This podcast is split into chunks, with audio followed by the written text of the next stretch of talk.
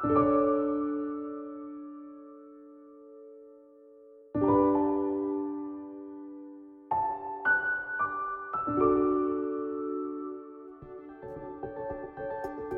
stammer fængslet egentlig fra? Hvorfor hænger dets historie uløseligt sammen med arbejde? Og hvilken betydning havde udviklingen af demokrati og retsstat for fængslerne? Det bliver vi klogere på i denne udgave af Refleksionstid på Aalborg Universitet.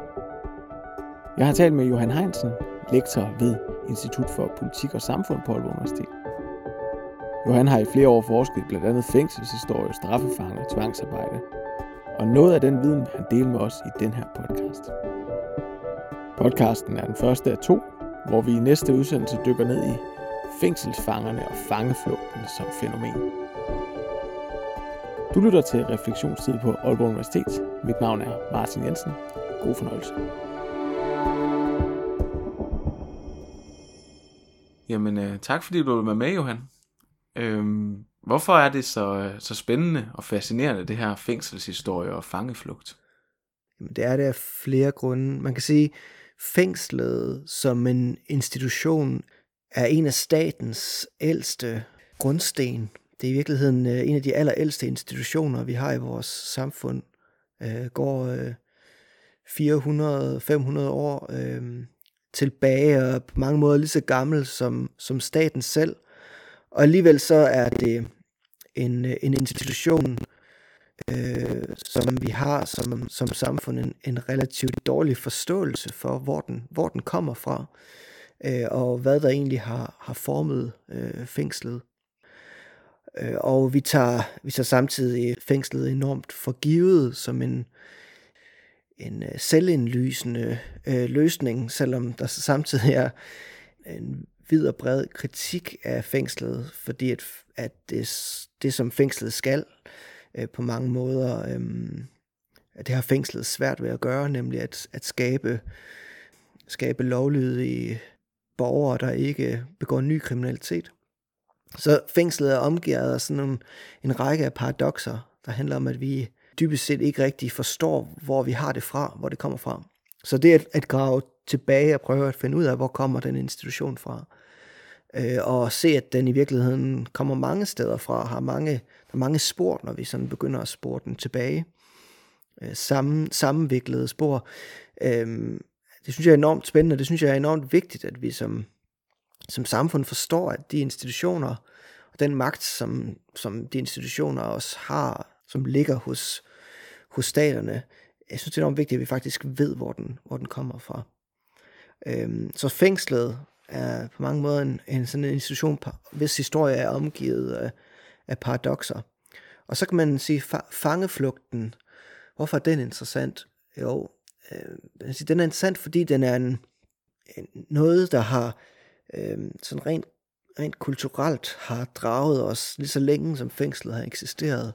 Så øh, vi kender selvfølgelig fascinationen omkring fangeflugten fra moderne film og tv-serier og, og litteratur. Og, øh, den, den, den, øh, den kommer i et væld af former øh, til os øh, hele tiden. Øh, men hvis man går, og går man, til, man går, går man tilbage 200 år tilbage øh, til øh, starten af, af 1800-tallet, så havde man en, en tilsvarende fascination ved, ved fangeflugten, som også var genstand for, for tidens øh, øh, litteratur, og, øh, og på mange måder sådan fascinerede mennesket, som, som mennesket i, øh, i, i Vesten var i gang med at definere sin, sine borgerlige frihedsrettigheder. Øh, der, var, der blev fangeflugten, den blev et, et, øh, hvad skal vi sige, et, sådan et, et kondenseret øh, punkt, hvor, øh, hvor mange af de forestillinger sådan roterede om. Og samtidig så har man haft en øh, sådan kulturelt også øh, meget langt tilbage i tiden, en fascination af sådan den geniale, den geniale udbryderkonge, øh, som vi også kender fra, fra øh, moderne, moderne litteratur. Ikke? Så, så fangeflugten har, er, har på mange måder en måde, hvorpå den sådan bredere offentlighed øh, har tænkt fængslets ufrihed på. Altså sådan en, en, en måde, et tænkeredskab for den brede offentlighed.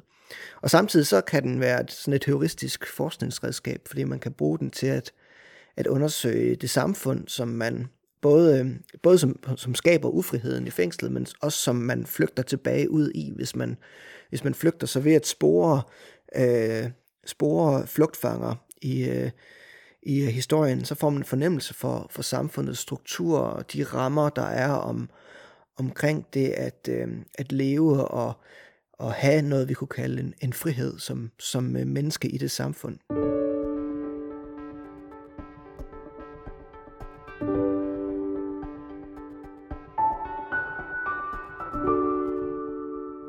Øhm, det handler jo om de her 16, 17, 1800-tallet. Kan vi kalde det præmoderne eller tidlig modernitet eller noget i den stil? Ja, historikere, vi vil kalde det tidligt, det tidligt moderne. Tid, tidlig moderne. Øhm, er det, hvad kendetegner den her lovgivning og kultur for straf, der var på det her tidspunkt? Jamen, det er en periode, det er en periode med, øh, med en, en, rivende, en rivende udvikling. Hvis vi går tilbage til 1600-tallet, øh, så har vi i, øh, i Danmark, der har vi en periode, som er præget af, af, af luthersk øh, ortodoksi, hvor man bygger for eksempel danske lov, som kommer i 1683, den bygger man simpelthen op øh, omkring 10 bud. Og, øh, og de øh, idéer, der ligger øh, i dem omkring, øh, både omkring ejendom, den personlige ejendom, øh, som er en vigtig del af øh, der, altså du må ikke stjæle, men også øh, idéer om, om, øh, om lydighed og, øh, og autoritet. Øh, relationen imellem børn og forældre er enormt øh, vigtig. Man kan blive sendt i fængsel i 1600-tallet, hvis man fornærmer sin, sin, øh, sin far. Øhm, endda kan man komme længe i fængsel for det. Øhm, og så er, er den ortodoksi, den er så også kompliceret på den måde, at den, den samtidig kræver nogle bestemte typer straffe for nogle bestemte typer ting. Så for eksempel, at, at mor, en morder, øh, jamen der skal, øh, der skal være gengældelse, så man kan kun øh, i bestemte tilfælde bruge fængselsstraffen til en morder, eller så skal en morder i, i udgangspunktet henrettes. Og det er faktisk sådan i perioden omkring 1700, at hvis, man, hvis, øh, hvis kongen gerne vil benåde en morder, så spørger han det teologiske fakultet på Københavns Universitet til råds, om, om kan det nu gå i forhold til, i forhold til religionen, for hvis, øh, hvis han ender med at benåde en morder, som øh, ikke skulle have været benådet, eller øh, ifølge, ifølge hvad skal vi sige, Bibelen, Bibelens ord, ikke? og i ortodoxien, der handler det meget om at tage Bibelens ord for, sådan bogstaveligt, øhm, øh, så, så, risikerer man, så risikerer man Guds straf. Og man bruger fængslet til at, i den periode, bruger man fængslet til at, at øh, så udføre de straffe,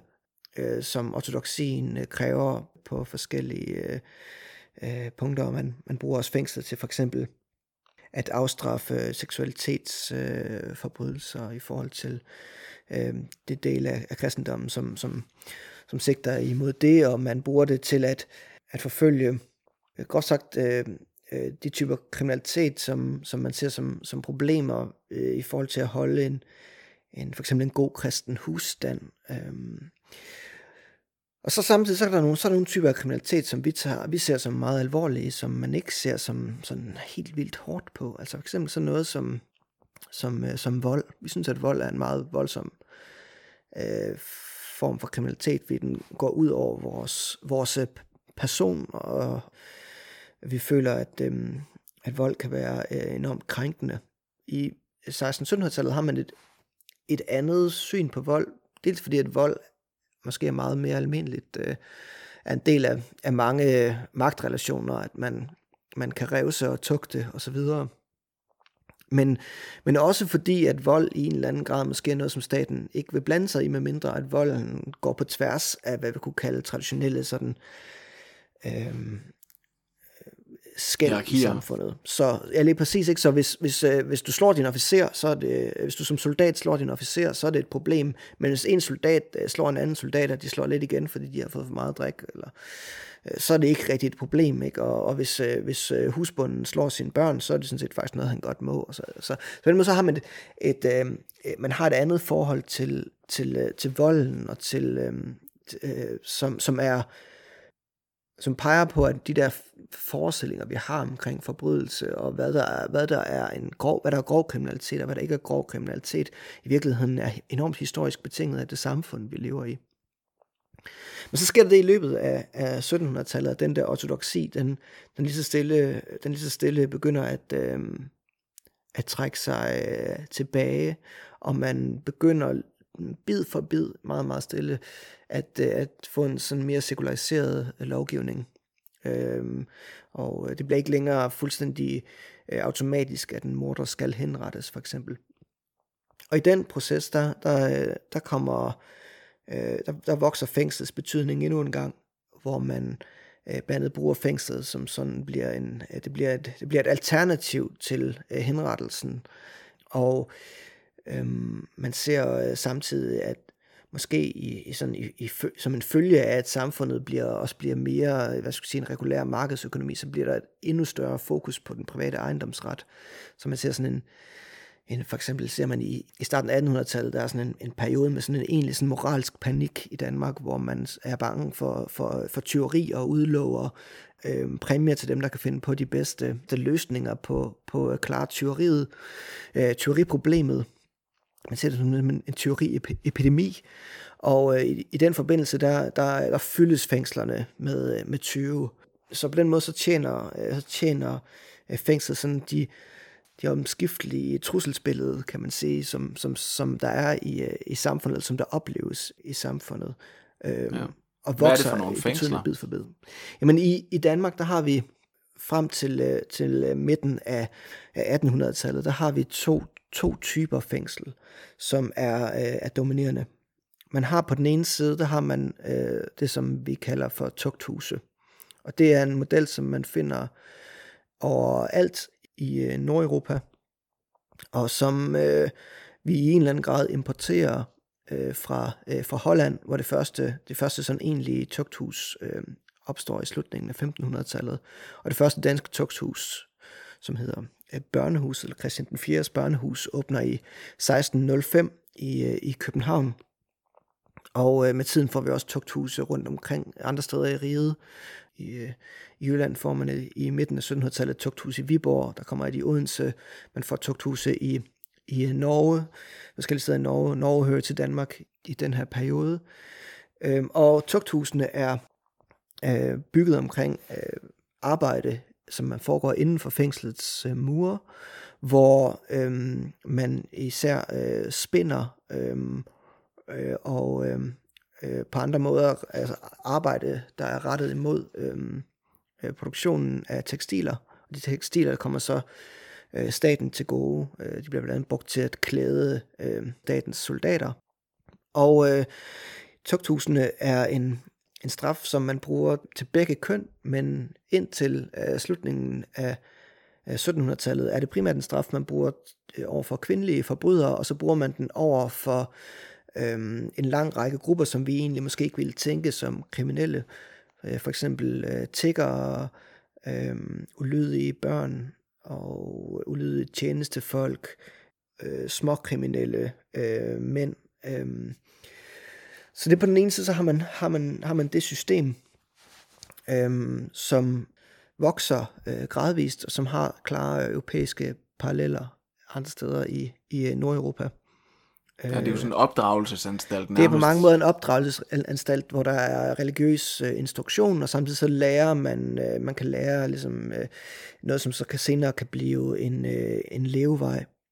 Og Øh, det ligger i, altså det der med opdragelse, det ligger, det ligger, i, det ligger også i termen tugthus. Altså tugte, det tænker vi som noget, noget, noget voldsomt, men der ligger også et opdragende, disciplinerende, men så sige dannende perspektiv i det ord.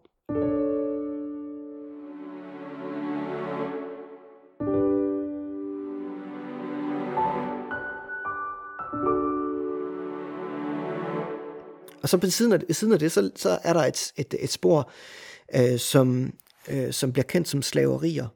Og slaverierne er kun for mænd. Og øh, det at være slave, øh, det betyder, at man, er, man bærer lænker. Man bærer typisk sådan et bånd, et bånd af jern rundt om, om livet, der er så forbundet med nogle lænker til kæder, eller til, til, øh, til jernbånd om, om knæene eller om anklerne. Og slaverierne er også fængsler. De er drevet af, øh, af staten og af militæret, henholdsvis flåden og, øh, og herren, men de er ikke nødvendigvis knyttet til, at dem, der sidder der, er matroser eller soldater.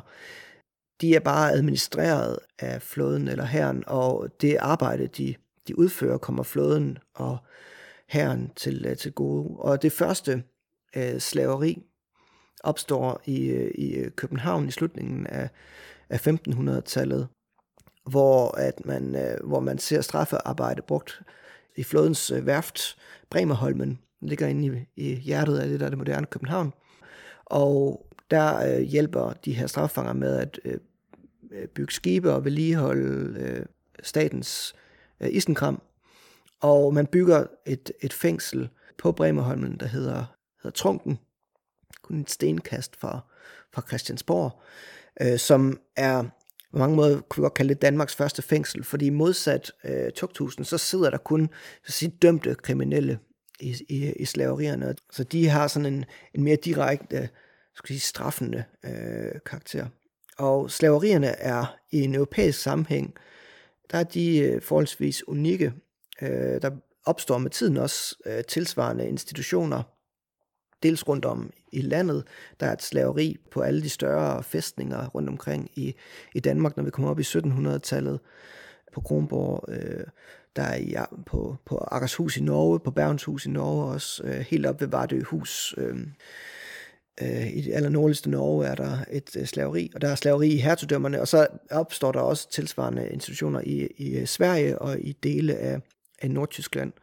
Men ellers så har man rundt omkring i Europa også former for, for strafarbejde, der har den, den samme karakter. Og det, som ligesom forener dem, er i virkeligheden, at det er strafarbejde altid udført af mænd, og så er det strafarbejde, der altid, der altid knytter sig til skal vi sige, statens arbejdskraftsbehov. Og det betyder også, at strafarbejdet foregår ikke nødvendigvis inde i fængslet. Det foregår der, hvor, hvor arbejdet er. Så øh, fangerne sover i fængslet om natten, bor i fængslet, men om dagen så bliver de marcheret ud på arbejdspladser rundt omkring. Øh, og i København var det sådan et tilbagevendende syn med sådan nogle øh, chain gangs af fanger, der bliver marcheret, marcheret ud til arbejdspladserne. Øh, og de hjælper med at, de hjælper med at bygge og vedligeholde det København, vi kender. De er blandt andet afgørende i forhold til at bygge øh, hele Holmen, øh, som vi øh, kender den, som simpelthen bliver bygget ud af sådan et lavvandet øh, område, hvor man, øh, som man bygger kunstige øer bid for bid. Og det, det bliver blandt andet lavet ved strafarbejde. Så, så på den måde så de, de er en, en, en arbejdskraft for, øh, for staten, der bliver brugt som en, som en arbejdskraft øh, øh, for staten. Andre steder i Europa laver de andre ting. Øh, vi kender dem selvfølgelig fra sådan noget som galejroning i, øh, i Sydeuropa, hvor galejerne spiller en stor rolle for flådene, øh, men de arbejder også i, øh, i miner, og øh, de arbejder med øh, stenbrud, og altså øh, tungt, generelt tungt manuelt øh, arbejde. Man kan sige, det er kun i, i uh, Skandinavien, at vi kender dem som slaver. Andre steder hedder den her form for strafarbejde andre ting. Mm. Øhm. Men ordet slave, hvor øh, altså, starter det med den her form for strafarbejde? Altså sla- ordet slave er ikke det ord, som man bruger i starten om de her institutioner. Der bruger man ordet træl, og det at være træl øh, er et, en gammelt et middel eller ord. Øh, og i den lovgivning, der eksisterer, da man da de her øh, institutioner opstår, der findes ideen om trældom, og man kan være træl i kongens gård, hedder det, det vil sige træl for staten. Og de her øh, folk bliver omtalt som, at de går i kongens gård. Og så i, i slutningen af 1600-tallet, der bliver Danmark, de bliver rullet ind i, eller danske købmænd, og den, også den danske stat for den sags skyld, bliver rullet ind i den transatlantiske slavehandel, som øh, Øh, i forsøg på efterligne hollænderne og englænderne, som er begyndt at tjene rigtig store penge på, på øh, sukkerplantager i, i øh, Karibien. Og i den forbindelse, der skifter sprogbrugen, så begynder man at snakke om, om de her øh, trælle i kongens gård som slaver. Og en af de allerførste omtaler af straffarbejdere som i Danmark-Norge, øh, som, som slaver, de kommer faktisk fra bogholderen fra øh, det, der hedder Vestindisk Genes Kompani, som er dem, der har rettigheden til at handle med slavegjorte afrikanere i samme periode. Øh, så, så begrebet er nok i en eller anden grad en overførsel af, af betydning. Øh, og man ser også, at man nogle gange i, i, i tekster fra, fra øh, 1600-1700-tallet, når man skal forklare, hvad er en, hvad er, hvad er en, en, en slave, hvis man har rejst rundt i Atlanten og set, øh, set plantageslaveri. Hvis man skal forklare, hvad er en slave for, for sit danske, et dansk publikum, så sammenligner man dem med øh, straffefangerne i slaveriet. Øh, men der er selvfølgelig, der er selvfølgelig øh, forskelle. På andet så kan man sige, at de her folk, de bliver kun i, i, i meget sjældne tilfælde omtalt som, at de bliver solgt. Så på den måde, så, så er det, det er ikke den samme form for slaveri. Men det er jo klart for os som moderne mennesker, der, der vi associerer jo slaveriet sådan ret entydigt med en historie om, der knytter sig til, øhm, til Afrika og, og slavegørelsen af afrikanere, og dermed så knytter vi den også til et spørgsmål om, om race. Og øh, når jeg er ude i, i verden og holde, øh, præsentere papers om, om de her øh, ting, så synes folk altid, det er super underligt, at de her folk de bliver omtalt som slaver. Og nogle gange så er jeg nødt til at vise dem sådan kilder, hvor, hvor der står, altså hvor, hvor begrebet bliver brugt, fordi de knap nok tror mig. Øhm, fordi at vi, vi, øh, vi har selvfølgelig en klar idé om, at slave betyder noget meget specifikt øh, på det her tidspunkt. Men i Danmark, der betyder det altså flere ting i, øh, i perioden. Øh, hvilket også er et af, en af grundene til, at vi, øh, vi må tænke det sådan, at at for eksempel, at ordet nære, som er et, der bliver brugt, øh, og man kan tale om en næreslave, øh, det, her, det, betyder ikke bare, det betyder ikke bare slave, fordi slave betyder flere ting. Så det er i virkeligheden en, en kvalifikation af, at det er en bestemt type slave, og dermed så må vi også forstå, at det ord, det har aldrig bare betydet sort. Det har altid betydet en underkastet person, og vi skal, øh, skal virkelig holde op med at bruge det.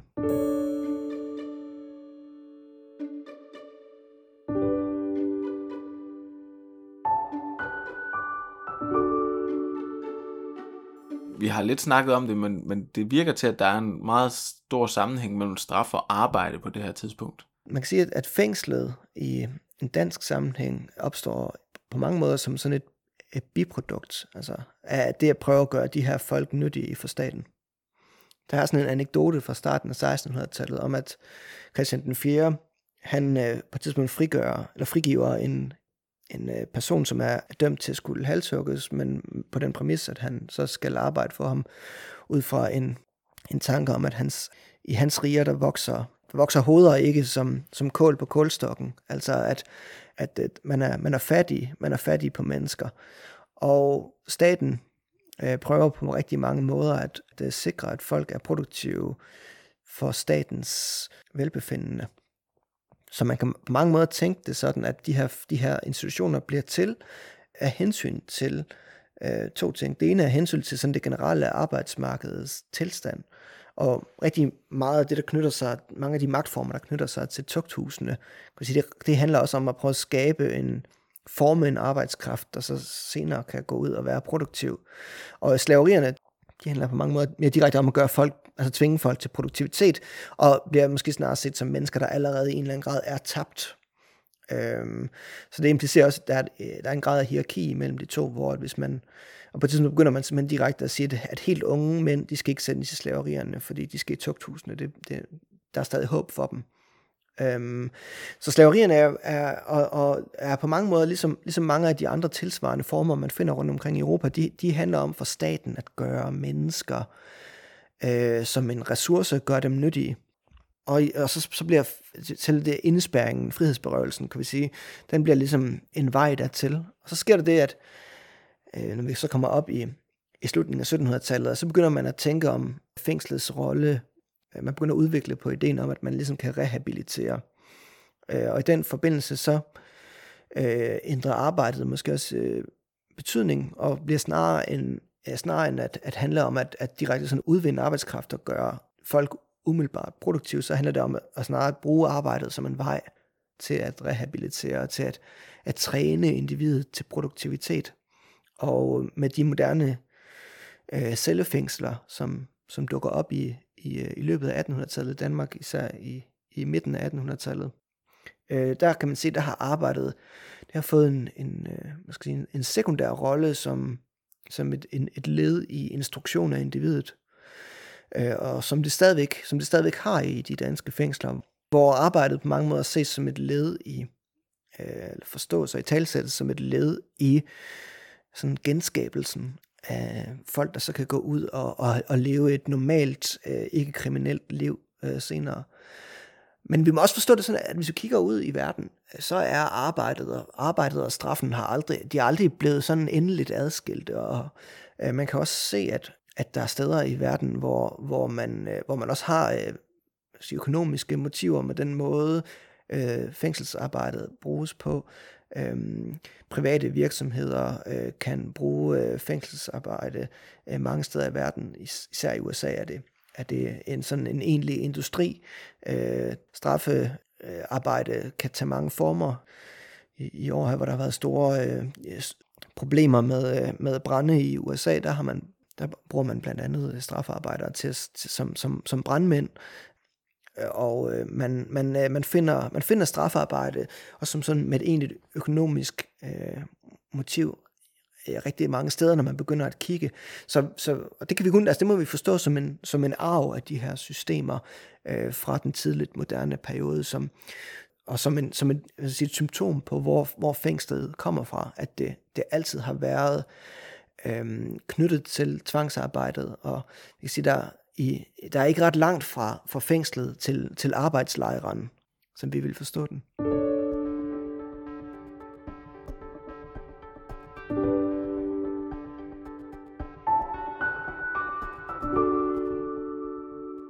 Lidt inde på, øh, hvis vi går lidt frem i tiden, midten af 1800-tallet, der sker jo også nogle ting i forhold til demokrati og øh, etablering af en retsstat osv. Hvordan, øh, hvordan spiller det sammen med de her to former for fængsler, og hvordan er udviklingen fra der og så hen til det her moderne fængsel, eller hvad vi kalder det? Jamen, øh, den er kompliceret. På, på den ene side, så kan man sige, at nogle af de folk, der er fortalere for det moderne cellefængsel, de er også for, nogle af dem, der er fortalere for, for demokratiet.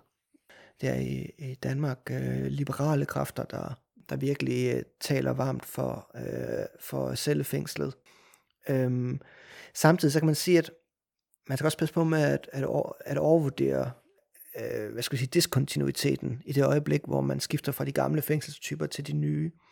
Øh, fordi fængslet er stadigvæk øh, hårdt og brutalt. Der er stadigvæk tvangsarbejde. Der er stadigvæk, øh, man bliver stadigvæk isoleret fra, fra sin sociale netværk. Man, øh, så, så, så ideen om, at, at det, det cellefængsel, der dukker op i, i 1800-tallet, at det er sådan en, en mildere og mindre, øh, mindre tvingende øh, form, der så kunne knytte sig til, at vi også får defineret nogle borgerlige frihedsrettigheder, som gælder for os alle.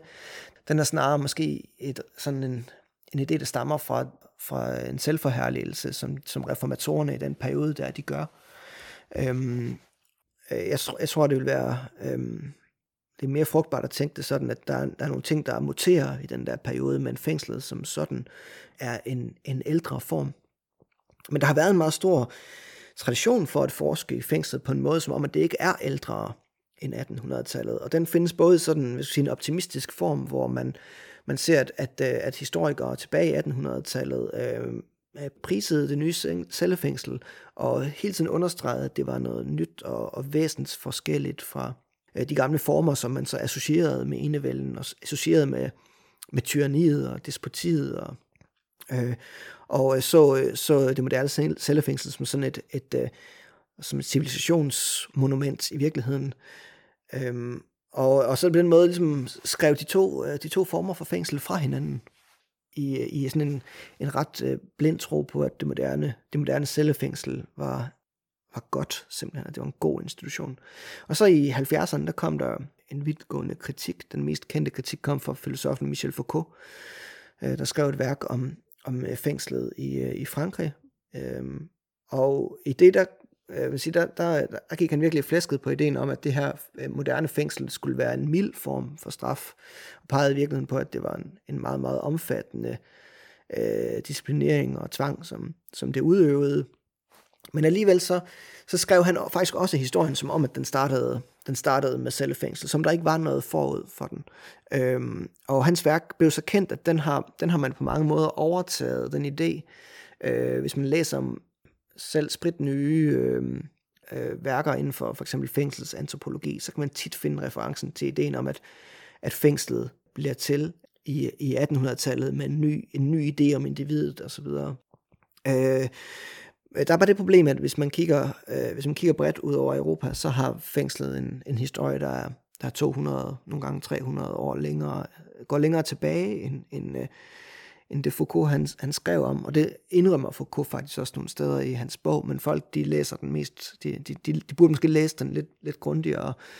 Øhm, I hvert fald så kan man sige, at, at ideen om, at fængslet er nyt på det der tidspunkt, øh, er en, det er lige så meget en ideologisk konstruktion, der tjener til at retfærdiggøre nogle af de ting, som det er et, et egentligt sådan historisk fakta.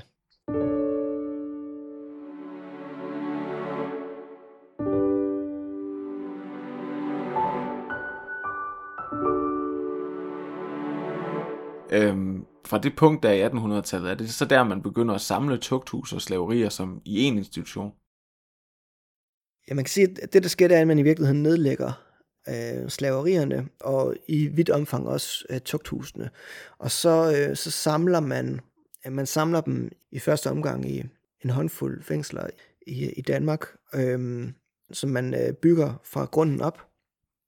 Man bruger sjovt nok strafarbejde i, i noget af det arbejde. Øh, og så er der nogle enkelte af tugthusene, som, som bygges om øh, til at blive til, øh, til egentlig moderne øh, fængsler. I Norge der er der flere steder, hvor det faktisk er slaverierne, man bygger om til øh, moderne fængsler, som, som kommer til at ligge samme sted. Øhm, og, øh, og man overfører, man overfører fangerne øh, til de her øh, nye institutioner, sådan at det, at øh, når vi når øh, 1860, så kan man sige, så er transformationen komplet. Men ser man ude i, i det bredere Europa, så, så har i Danmark, kan man sige, der, der bliver skældet i virkeligheden meget klart, øh, fordi det, det er en transformation, der sker relativt øh, hurtigt. Ser man ud i det bredere Europa, så, så bliver begge former ved med at findes øh, helt op i det, i det 20. århundrede snakker man i, i Tyskland om, om Zuchthaus, altså tugthus. Øhm, og øh, i, så taler man om, at der måske er en eller anden grad af kontinuitet imellem de her, det som vi i en dansk sammenhæng taler om som slaveri, altså de her former for strafarbejde, hvor staten bruger øh, straffe straffe, arbejdskraft til, øh, til sine infrastrukturprojekter. Man taler om, at der måske er en kontinuitet til det, som man ser i totalitære stater, øh, og øh, blandt andet Gulag-systemet i øh, Sovjet, hvor i Gulag-systemet der omtales, øh, der omtales strafarbejde ofte som, øh, som kavorka, og det er sådan en, det er sådan en omskrivning af et, øh, et gammelt græsk ord for galej. Øh, jeg taler om, der er måske en vis grad af kontinuitet der, så så i Danmark, der, der virker den her, altså den her transition fra et gammelt fængselssystem til et nyt, den virker som, som en, en hurtigt overstået og meget total øh, omstilling, øh, hvor hvis man kigger bredt ud i verden, så er det, så er det meget mere kompliceret. Øh, og det kompliceres også af, at øh, man siger, de større imperier, for dem er, er 1800-tallet, det er jo i virkeligheden der, hvor de, øh, hvor de også især bruger straffearbejdet i, i en kolonial sammenhæng. Øhm, måske mest kendt fra Australien, men det er i virkeligheden et, et globalt fænomen, der foregår enormt mange steder, som Danmark ikke rigtig er med på i 1800-tallet, blandt andet fordi vores, sige, vores koloni, vores koloniimperium er skrumpende. Øh, men vi har faktisk brugt, altså vi har brugt kolonierne som, øh, vi har også brugt strafarbejde i kolonierne. Det gør vi bare tidligere i, i den sammenhæng, kan vi særligt knytte det til slutningen af af 1600-tallet, hvor man bruger øh, straffarbejdere fra Bremerholmen og, øh, og fra Børnehuset i København, som, som tvangsarbejder i opbygningen af den danske koloni på St. Thomas. Det har jeg faktisk skrevet en helt lille bog om, som man kan læse, hvis man har lyst.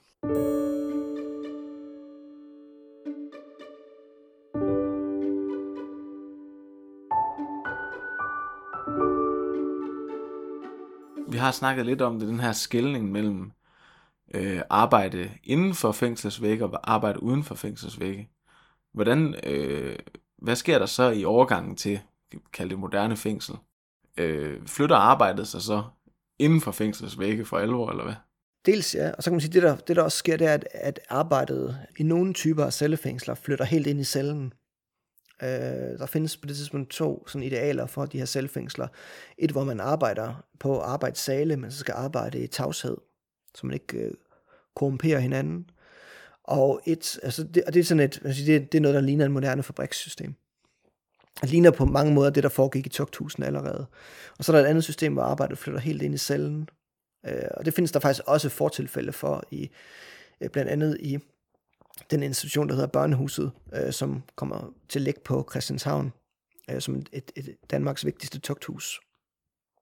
I, øh, i 1700-tallet, øh, der har man, øh, opbygger man noget, der hedder et rasphus, hvor man, hvor man øh, skal sidde inde i sin celle og, og raspe øh, sådan noget farvetræ, som man importerer fra kolonierne, raspe det til, til sådan et fint træsmuller, som man så kan bruge til at farve øh, de klæder, som man, som man, øh, man laver. Så det er ikke sådan, at de her former er fuldstændig nye, men de bliver ligesom institutionaliseret, og det, jeg skal sige, det arbejde, der foregår, det strafarbejde, der foregår uden for fængselsmure, det bliver, det bliver sjældnere, og bliver måske i virkeligheden snarere associeret med nogle andre former for fængsel. Øh, vi kender dem delvist fra sådan nogle, hvis vi kigger rundt omkring i Europa, sådan nogle øh, øh, fængsler, som er rettet imod, øh, imod sindssyge. I Danmark har vi øh, en koloni på Livø, hvor vi også har sige, former for, for arbejde, der, der måske er, kan tænkes som, som genklang i, i, af de her ting. Og rundt omkring i Europa har man, har man øh, tilsvarende eksperimenter. Men sådan det der hardcore arbejde sådan for staten, hvor man bygger øh, militær infrastruktur, det forsvinder her i, i Nordeuropa i midten af 1800-tallet. Og vi hørte altså Johan Heinsen, lektor ved Institut for Politik og Samfund på Aalborg Universitet. Du kan finde flere podcasts på refleksionstid.dk, på SoundCloud, Apple Podcasts, Spotify med flere, hvor du også kan høre anden del af udsendelsen med Johan. Du lyttede til Refleksionstid på Aalborg Universitet. Mit navn er Martin Jensen. Tak fordi du lyttede med.